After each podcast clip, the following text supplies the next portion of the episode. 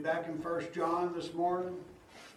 Uh, book of First John. We wrapped up the first chapter last week, which is only ten verses long. Uh, we wrapped that up in a couple of weeks, but we'll start in chapter two this morning, which is uh, almost three times as long as the first chapter is. There's 29 verses. I certainly don't intend to make it through all 29 verses this morning. I've I've got in my head how far I would like to get. I can't promise that we will get we'll get that far. Uh, but last week when we wrapped up uh, the first chapter of First John, the last two verses of it, if we confess our sins, He is faithful and just to forgive us our sins and to cleanse us from all unrighteousness. If we say then that we have not sinned, we make Him a liar, and His word is not in us. We need to keep those two verses in in mind as we slide on into the second chapter of First John here. Uh, so we'll begin chapter 2 of First John, the first verse. It says, My little children, these things write I unto you, that you sin not. We'll stop right there for a second. This is, I mean, if this verse didn't continue, this would be an awful verse. I write these things unto you, that you sin not. Uh, what things? Well, the things before that he had written and the things that are upcoming that he's about to write. He's writing these things to us that we sin not. That's a, and that's a condemning line. It really is because my goodness, we would we read that and and we think, well, I'm not supposed to sin. And folks, we're, we're not we're not supposed to sin. We weren't we weren't created to sin. Uh, God didn't create us just so we could uh, live here in the world and live as we want and do as we want and act as we want and say as we want. We weren't created to sin. But this, this chapter begins. He says, I write unto you that you sin not. And if this verse didn't continue, it would, uh, it would condemn us even more, but thank God it does. And if any man sin, we have an advocate with the Father, Jesus Christ, the righteous. So we have this first part of the verse. He writes these things unto us that, that we sin not. And he says, But if any man does sin, and we will sin, saved, lost alike, we will sin in, in, in our lives, in our actions, our speech, and everything else uh, about us. We will sin. He says, If any man sin, we have an advocate with the Father, Jesus Christ, the righteous. Notice that he he refers to Jesus Christ as the righteous. I don't believe that John just threw that in there trying to take up space on a parchment when he was writing this. He's saying we have an advocate with the Father. We have a mediator. We have someone at the Father's right hand according to the scriptures that is, that is pleading, pleading our case. Folks, our, our case was really pled on Calvary. It was pled there on the cross. But Jesus Christ lives now. You read in Romans 5 that if we were reconciled to the Father through his death, how much more? How much more uh, can we be reconciled by his life? And that's present tense there, meaning his life now, the life that he currently has. What life does Jesus Christ currently have? Sitting at the right hand, being my advocate and being your advocate, arguing our case, or not arguing our case, but pleading our case before God. When we sin, we have an advocate with the Father. John says, I write these things to you that you sin not. In other words, I'm writing this to you as a guide as something that you're to go by. But if you do sin, we have an advocate with the Father, and he refers to that advocate as Jesus Christ, the righteous. Notice he doesn't say uh, he doesn't say anything about us being righteous. It is Jesus Christ that is righteous. When God, without Jesus Christ, when God looks uh, looks down on me, if I didn't have Jesus, He'd see nothing but filth. He'd see sin. He'd see wickedness. He would see evil. He would He'd see all these things that we see in the Scripture. But when I got saved, the righteousness of Jesus Christ was was imputed unto me. And so when God the Father looks down on me, Jesus Christ, my advocate, Jesus Christ the righteous, His righteousness is all that God sees on me, and I praise God for like I said, this first verse, the very the very beginning line of it, it's very condemning. But praise God, it don't end with that line. He says that he writes to us that we sin not. But if any man does sin, we have an advocate and Je- uh, uh, with the Lord and Jesus Christ the righteous. Verse 2 And he is the propitiation for our sins, and not for ours only, but also for the sins of the whole world. He is the propitiation for our sins. Just on a side note, uh, this isn't a word, uh, this word propitiation is not a word that is uh, exclusive to the scriptures. And a lot of people think that it is. This is actually a word that was commonly used in the Greek worship of their false deities. Their propitiations, though, was uh, to appease God or their gods. They would go to the altars of their gods. They would go uh, uh, to the temples of their gods. If they thought that their gods were upset with them, they would take a propitiation uh, to their God, basically bribing their God to work in their favor, is how it worked with them. But uh, uh, uh and you got to consider here John's time, the time, the time that he was writing this in. the the culture was heavily influenced by Greek culture. And so he says that uh, he is uh, Jesus Christ the righteous. He is the propitiation for our sins, and not for ours only, but also for the sins of the whole world. And there's a, a, particular group of people that don't particularly like this verse of Scripture because it's hard to it's hard to work around. But folks, the Bible plainly states that Jesus Christ, uh, when Jesus Christ died, He died for the sins of the entire world. He didn't die for just a few. He didn't die for a couple of hundred or a couple of hundred thousand or a couple of million. That sacrifice was made once and for all for every living human being, everyone that would. Uh, that would believe and everyone that would not believe on Jesus Christ. He died for the sins of the entire world. He is the propitiation for our sins. He's the offering. He's the gift. He is the gift from God. God gave Himself as a gift in Jesus Christ for the remission, for the blotting out, and for the washing away of our sins. Jesus Christ the righteous is our propiti- is the propitiation for our sins, but not for ours only. So don't, and I think John might have added this in here so we didn't get too high minded in our salvation. Not for ours only, but for the sins of the entire world. I believe it was Spurgeon that said that it's a patent fact that Jesus Christ died for the entire world so that none of us could say, well, he died for Peter and he died for Paul, but he did not die for me. Folks, that is not the case. Jesus Christ died for the for the worst people. He died for those that are at the bottom of the barrel. He died for the prostitutes and the drug dealers and the alcoholics just as much as he died for those that, uh, that have told a few little white lies in their lives. He died for all because all have sinned and come short of the glory of God. That sacrifice was made once, it was made for all, and it was made for the entire world. Everyone that has lived, is living, and will live in the future. He is the propitiation for our sins. And hereby we do know that we that we know him if we keep his commandments. He that saith, I know him, and keepeth not his commandments is a liar, and the truth is not in him. But whoso keepeth his word in him, verily is the love of God perfected. Hereby know we that we are know we that we are in him.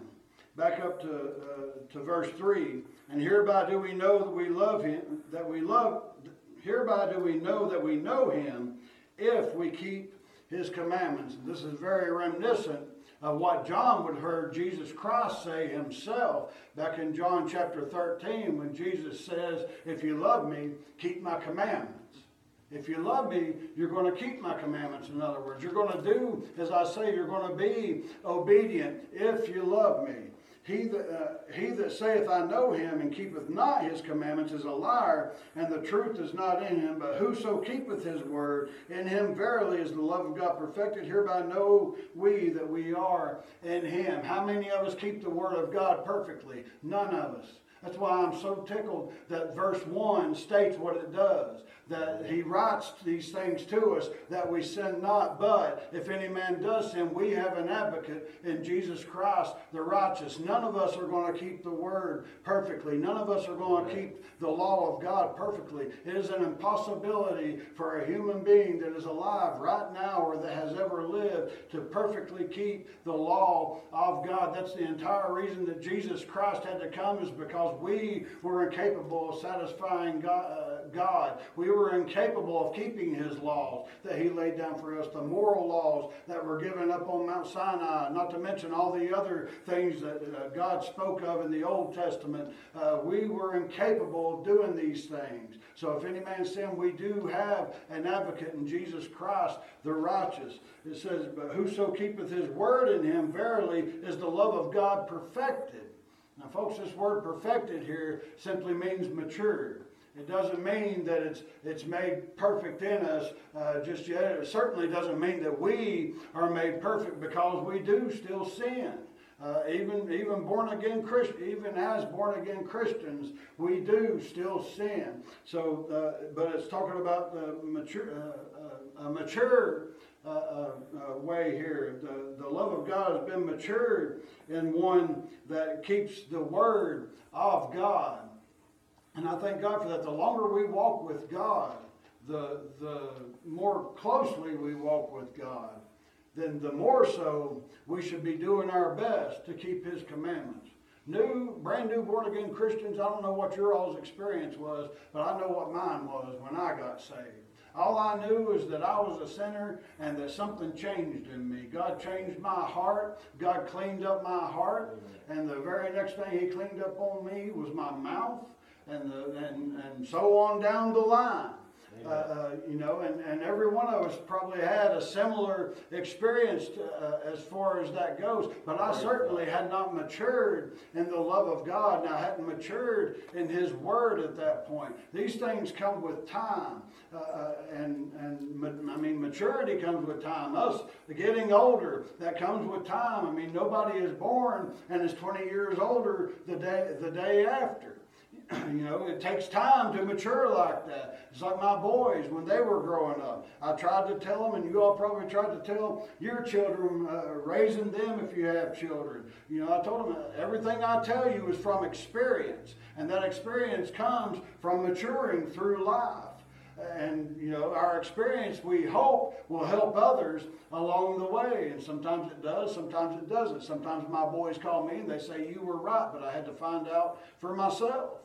Uh, but uh, either way, this word perfected here in verse 5 is not talking about uh, uh, uh us, be, us being perfected. Uh, when we get saved, folks. We're not perfected. We're promised perfection in the future. We're promised perfection in the resurrection of our bodies. But while we're still living in these bodies that we were born with, these bodies that are cursed with, cursed and they're sinful and they're wicked and they're fleshly and they're carnal. Uh, every, everything about uh, our flesh is, is, is wicked and sinful. As long as we're still in this flesh, I promise you, we will still sin. Whether we believe it or not, uh, whether we like it or not, this is what the Scripture teaches. But thank God again for verse 1 that we have an advocate with the Father. If any man does sin, we have an advocate with the Father. Verse 6 He that saith he abide in he abideth in him, ought himself also to walk, even as he walked. I have heard this verse myself taken way out of context and say, well, it says that we should walk as Jesus walked. How did Jesus walk? Well, Jesus walked on the water. I've heard people say this, and I've seen people attempt it in videos. Maybe you have too if you pull them up on YouTube, if you have access to that. Uh, but I've seen this very verse taken way out of context, folks. This is not uh, what John is saying uh, at all. It says, he, he that saith he abideth in him ought himself also to walk even as he walked. How did Jesus walk? Jesus walked upright. Jesus walked righteously. Amen. Jesus walked holy. Jesus walked right. in obedience to the Father. This is what, in the context that we're reading it, this is what John was referring to. He's not talking about we need to walk with the with the uh, same foot angle or the uh, our own water or anything like that. You know, he's talking about how Jesus walked. He walked in close relation to the Father, and the more mature we get in this thing, the more perfect, as the Scripture here uh, uh, uh, puts it, the more perfect that we grow in this thing or mature the more closely we should walk with the Father. The more closely we should walk with Him, the more obedient we should become. Uh, folks, when you when you read in the Scriptures about the wrath of God and the fury of God and the indignation of God, when you read these things in the Scripture, it should cause us as born again believers to walk that much more closely with God because that shows His power and it shows uh, shows how mighty he is, and it shows what uh, what he's capable of. We and I'm not saying that that should scare us into the arms of God, folks. I'm saved already. I'm just saying that that these things show the power and, and, and the holiness and the righteousness of God. And when we read these things and we hear about these things preached and taught, it should it should cause us to walk the more closely with the God who saved us. Amen. Uh, he that saith he abideth in him himself also so to walk, uh, even as he will. Brethren, I write no new commandment unto you, but an old commandment which ye had from the beginning. The old commandment is the word which ye have heard from the beginning. Again, a new commandment I write unto you, which thing is true in him and in you, because darkness is past, and the true light uh, now shineth. He that saith he is in the light, and hateth his brother is in darkness even until now. He that loveth his brother abideth in the light, and there is none occasion of stumbling in him. But he that hateth his brother is in darkness, and walketh in darkness, and knoweth not whither he goeth, because that darkness has, hath blinded his eyes. And we'll back back up again to uh, verse 7. Brethren, I write no new commandment unto you, but an old commandment which ye had from the beginning. The old commandment is the word which ye have heard from the beginning. Now, which, uh, which beginning are we talking about here? Uh, what commandment are we talking about here? And there's some debate in the theological world as far as this goes. Uh, you can actually go all the way back to the law. You can, you can go all the way back to Exodus 20 if you want to see uh, uh, if you want to see uh, the love of God in the Ten Commandments and and and uh, not only the love of God toward us. Uh, in that God is perfectly capable of keeping those Ten Commandments. He gave the Ten Commandments uh, to his people, uh, the Jews there at the bottom of Mount Sinai, yes, but they, they showed us just how incapable we were of keeping those laws. Because everybody there at the base of that mountain, when they heard those commandments, should have shook in fear, because everyone there had broken at least one of those commandments.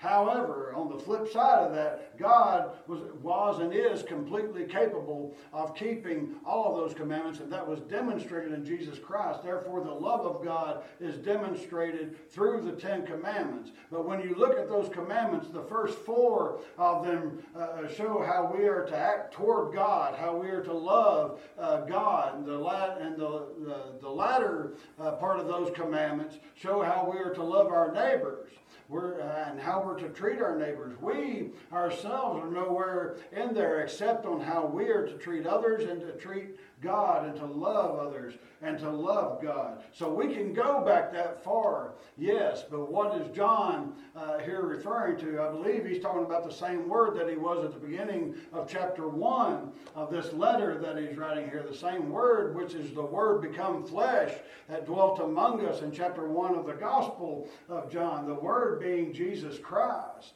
Uh, this was a new commandment that Jesus Christ himself spoke, and he phrased it just like this. He said, I'm, uh, uh, I'm giving you a new commandment that you love one another. And, and by this, all men shall know that you are my disciples. How? By what? That you love one another that you love one another. Folks, this was this would have been a foreign notion to the, the mainly Jewish audience that J- Jesus had, the mainly Jewish audience that John was likely writing to here. It was it was uh, uh an outside notion to them of love because all they had was the Old Testament and they saw over and over the wrath of God and the fury of God and, and, all these other things that we uh, read about. And now all of a sudden, uh, John, being the, uh, as he's referred to, not in the scriptures, but as he's referred to commonly, the apostle of love, the one that wrote the gospel of love, Sudden, uh, suddenly, this, uh, this God that these Jews worship and these uh, Jews believed in for the most part, this God is all of a sudden all about love. And this would have been a foreign notion to them. But he says, I write no new commandment to you, but an old commandment which you heard from the beginning. From the beginning of what? Me personally, I believe that John was talking about from the beginning of Jesus' ministry, uh, from the beginning of, uh, of uh, the preaching of the gospel when Jesus Christ come out uh, of the wilderness saying, Repent ye for the kingdom of heaven is at hand. John the Baptist preaching the same thing, uh, uh, gospel of repentance. Uh, because the kingdom of heaven was at hand. The old commandment is the word which ye have heard from the beginning. Again, a new commandment I write unto you, which thing is true in him and in you, because darkness is past, and the true light now shineth. Darkness is past, and the true light now shineth. What is the true light? The true light is the gospel of Jesus Christ. It's Jesus Christ himself. He is the true light. And he, he was the Word of God become flesh and dwelt among men. He is the true light that's shined in the darkness. We uh, talked about it either last week or the week before in the first chapter of First John. How uh, uh, when, when the Jews, uh, when they saw, when Moses went up on Mount Sinai, I mean, it was dark, and he come down in a storm and a tempest. Uh, God did, and and uh, you know the scriptures. It talks about how God He dwells in the darkness, and uh, so now Jesus Christ has shown and revealed God unto these people. He has done this through his ministry. He's done this through his teaching and through his preaching. He's done it in his, in his very walk and his way of life. He has revealed God unto these people. So God is no longer in darkness to the Jews and certainly not to the Gentiles either, but he is shown in full light uh, and he is shown fully in Jesus Christ, whom John said, I've heard him, I've walked with him, my hands have handled him. And, and these other things that we read about in the first chapter of First John. He says, This is the true light. The darkness is past, and the true light now shineth. He, he that saith he is in light and hateth his brother is in darkness even until now, folks. That's I mean that's just plain cut and dry. That's plain black and white. We cannot claim Christianity and hate our brother. It's an impossibility. We can't claim Jesus Christ and hate our brother. Now, listen, John here is being very specific in his wording, and I don't think it was an accident that he was doing so. Uh, and I'm not saying that we're to hate the world, love thy neighbor as thyself applies just as much now as it did in Exodus 20, and it applies just as much now as it did 2,000 years ago when Jesus said that that was the second greatest commandment in all of Scripture. We are to love our neighbor as ourselves, but John here is referring specifically to brethren, and I do not believe it was an accident. Uh, this is one of the reasons church splits are so hurtful because there, there's uh, you know there's seemingly hatred that's involved when these things happen, whether it splits two ways or three ways or five ways. There, there's a hatred that's boiled up there, uh, one, one toward another, or one group toward another group, or whatever the case is. John specifically uh, referring to the brother here says, He that saith he is in light and hateth his brother is in darkness, even until now. In other words, you never had it to begin with, is John, what John's saying. If you hate your brother, you have never dwelt in the light. It's an impossibility, is what John is saying here in this verse. He that loveth his brother abideth in the light, and there is none occasion of stumbling in him. Praise God for that. He that loveth his brother abideth in the light. That word abideth is present perfect tense in the original scriptures, and it's present and it's a perfect tense in our English uh, Bibles here. Uh, meaning that, that you continually abide in the light. Meaning that you're, you're, you're continuing to do that. He that loveth his brother abideth in the light, and there is none occasion of stumbling in him. Why is that? Well, he that abides in darkness, if you're in darkness, you don't know what's in front of you. You don't know what's beside you. You don't know what's behind you. You're going to be stumbling all around. I've preached it several times or mentioned it while preaching. Uh, uh that uh, I believe it's in Proverbs. Uh, Solomon wrote that, uh, that those that dwell in darkness or those that walk in darkness knoweth not at what they stumble. And they can stumble right over the gospel and not even realize that they've done so. Why? Because they're in such darkness. They're blinded so bad. Uh, but here John says in 1 John chapter 2, he says, He that abideth in light, uh, uh, or he that loveth his brother abideth in the light, and there is no occasion of stumbling in him. If, if, we're continually abiding in the light, folks, there's nothing, there's nothing that's going to get in our way that we are not aware of. There's no occasion of stumbling in us as long as we're abiding in the light. And what is that light? The light is the gospel, and the light is Jesus Christ, who is the gospel uh, uh, of God. But he that hateth his brother is in darkness and walketh in darkness, and knoweth not whither he goeth, because that darkness hath blinded his eyes. And this just kind of reiterates what I just said. If he hates his brother, but he that hateth his brother is in darkness, it's present tense, and walketh in darkness. Uh, continues in pre- present tense, and knoweth not whither he goeth, continues in present tense with that, because that darkness hath blinded his eyes. So he gives three whats there. He gives three whats. He that hateth his brother walks in darkness, uh, uh or is in darkness and walks in darkness and knoweth not whither he goeth. That's the three whats. Then he gives the why. Because that darkness hath blinded his eyes. Because the very thing that he is dwelling in, the very thing that, that he is uh, that he is uh, abiding in, that's what's blinded his eyes. And folks, we know from First John, uh, First John chapter one that God is light, and in Him is no darkness at all. So if we're abiding in God, we're abiding in Him and there is no darkness in Him, then we have no occasion of stumbling in us. However, if we're stumbling around and we're hating our brother, if we're, if we're upset at churches, if we, if we look at a church and we want it to fail, if we have any of these things in our hearts, folks, I don't think the love of God's in them folks. It can't be, according to what I'm reading here. It's an impossibility for that to happen. We cannot look at a church. Now, I'm not talking about some heretical church that's out there teaching false doctrine. I'm talking about a church that's led by a godly man and has godly people on the inside of it. And somebody got mad because somebody didn't use their colored picket, uh, uh, toothpicks at the church picnic or they had to bring home a slice of pie. Nobody ate all their pie at the church picnic, or silly stuff like this. And somebody got all puffed up and mad and proud and said, I'm just going to go find another church. And they want that church to fail at that point. They said, I hope they, their attendance gets so low they have to shut the doors. And I've heard people say those very things. And it makes me wonder if they ever really had it or not.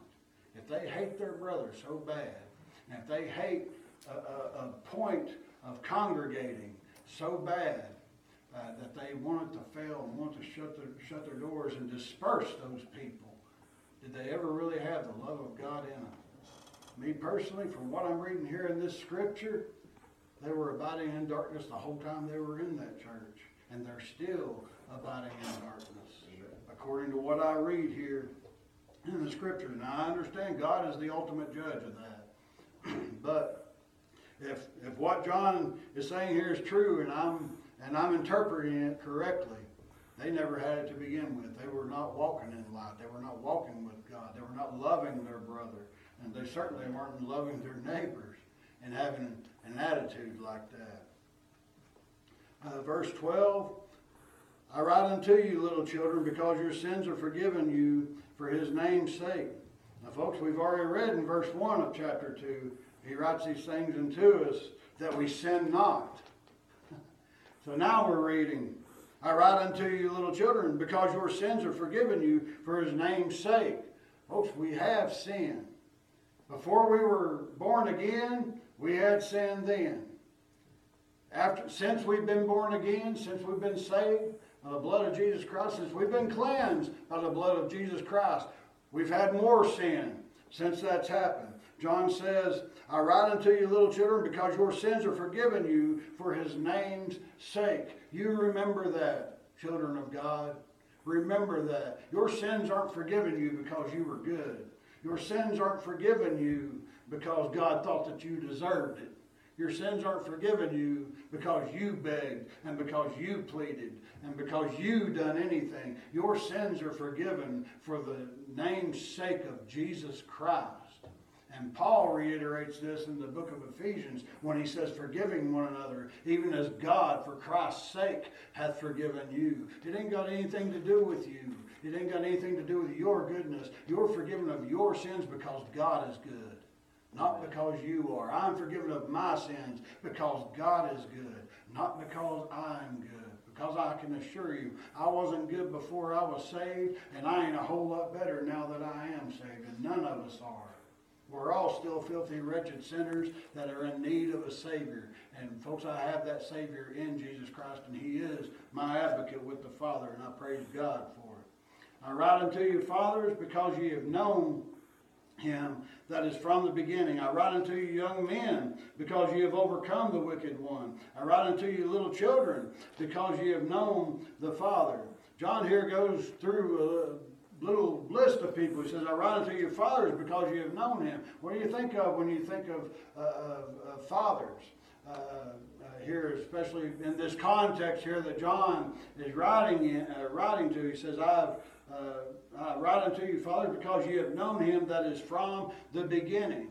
So you've known him that is from the, you've known the eternal one. You've known the ancient of days. You've known the one that gave Moses the law. You've known the one that Genesis uh, chapters 1 and 2 talks about the creation of the world. You've known the one that spoke the entire universe into existence. And he's talking to the fathers here. He's talking to the elders. He's talking to the ones that have got some experience with God under their belts. Then he goes on and says, I, uh, says, I've written I write unto you, young men, because you have overcome the wicked one says the fathers have known him from the beginning. The young men he says you have overcome the wicked one. You've overcome the adversary. You've overcome satan. But folks we need to remember that it is not in our own strength and it is not our own doing that we can overcome satan. It is through the doing of jesus christ. He is the one that defeated satan. He's the one that defeated death and hell and the grave. He is the one that done it. And but uh, john here is writing he says i've written to you fathers because you have known him. I'm writing to you young men because you have defeated uh, uh, the, the wicked one. I'm writing to you little children because ye have known the Father. He's going through a list of different stages through life. I'm talking about physically here. Uh, uh he refers to the little children at the end of it. When we're little children, we're dependent. We're, uh, and we have to be dependent. We depend on our fathers. We depend on our mothers or whomever it is that's raising us. We depend on them for clothing, for food, for shelter shelter, for guidance. We depend on them for protection. We depend on them for everything. The young men, he's talking about here, who do we send to fight on the front lines? He says, You've defeated the wicked one. We don't send little children to fight on front lines, and we don't send the old men to fight on the front lines. We send the young men to do these things. I'm talking about physical battles here. I'm talking about war uh, and, and fighting that goes on even nowadays, folks. I mean, we, we don't send we don't send the, the older people in our military into battle. We send the young, young men and the young women who are more capable of overtaking the wicked one, of overtaking the foes. And folks, the church should be built in the same way. The, the elder people can give advice to the younger people of how they overcame the wicked one. And the, and the, the little children uh, that John is writing to here, they can see what the young men are doing. They can see what the young women are doing. They can see the fights that they're having with the wicked one and with the adversary. And they can, uh, and they can witness these things. And then, but the older folks, the fathers here that John's referring to, they can be a witness to the goodness of God. They can be a, a witness to the mercy and to the guidance of God to those younger folks that are out there fighting uh, on the front lines. And then the younger folks are watching those, uh, or the little children are watching the younger folks in this uh, seemingly eternal fight between good and evil that's going on in the world. But praise God, it won't be eternal. There's one day God's going to put an end to it.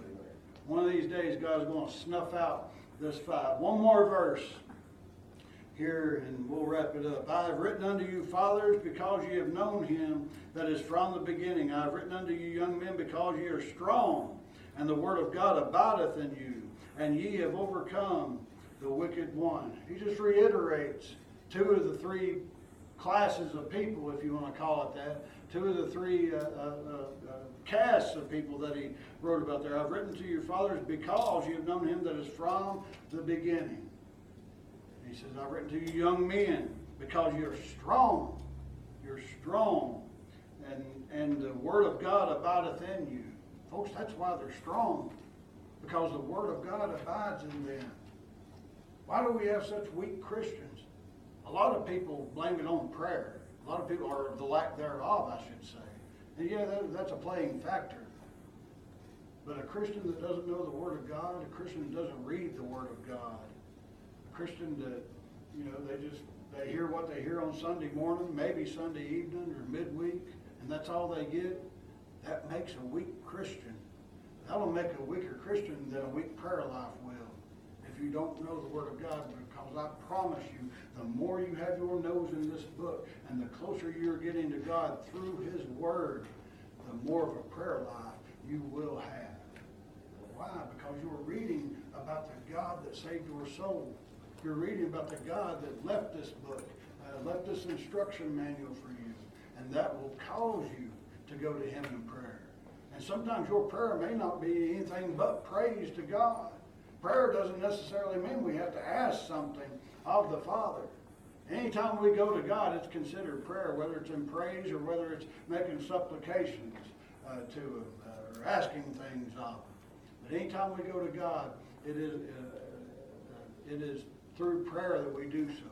Jesus Christ is our intercessor, and He's the only mediator that's between God and man, and He is the one that takes our prayers to God. I understand Romans 8, and I understand that the Holy Spirit uh, has His part in that as well. And I praise God that the Holy Spirit can understand moanings and groanings that even I can't understand. He can take those things unto God. But ultimately, it's Jesus Christ who makes those things known unto God the Father. Because without Jesus Christ, God the Father wouldn't hear you, and He wouldn't hear me, and He would have nothing to do with us, and we'd still be left here in our sin. Anyway, I got as far as I wanted to get, and I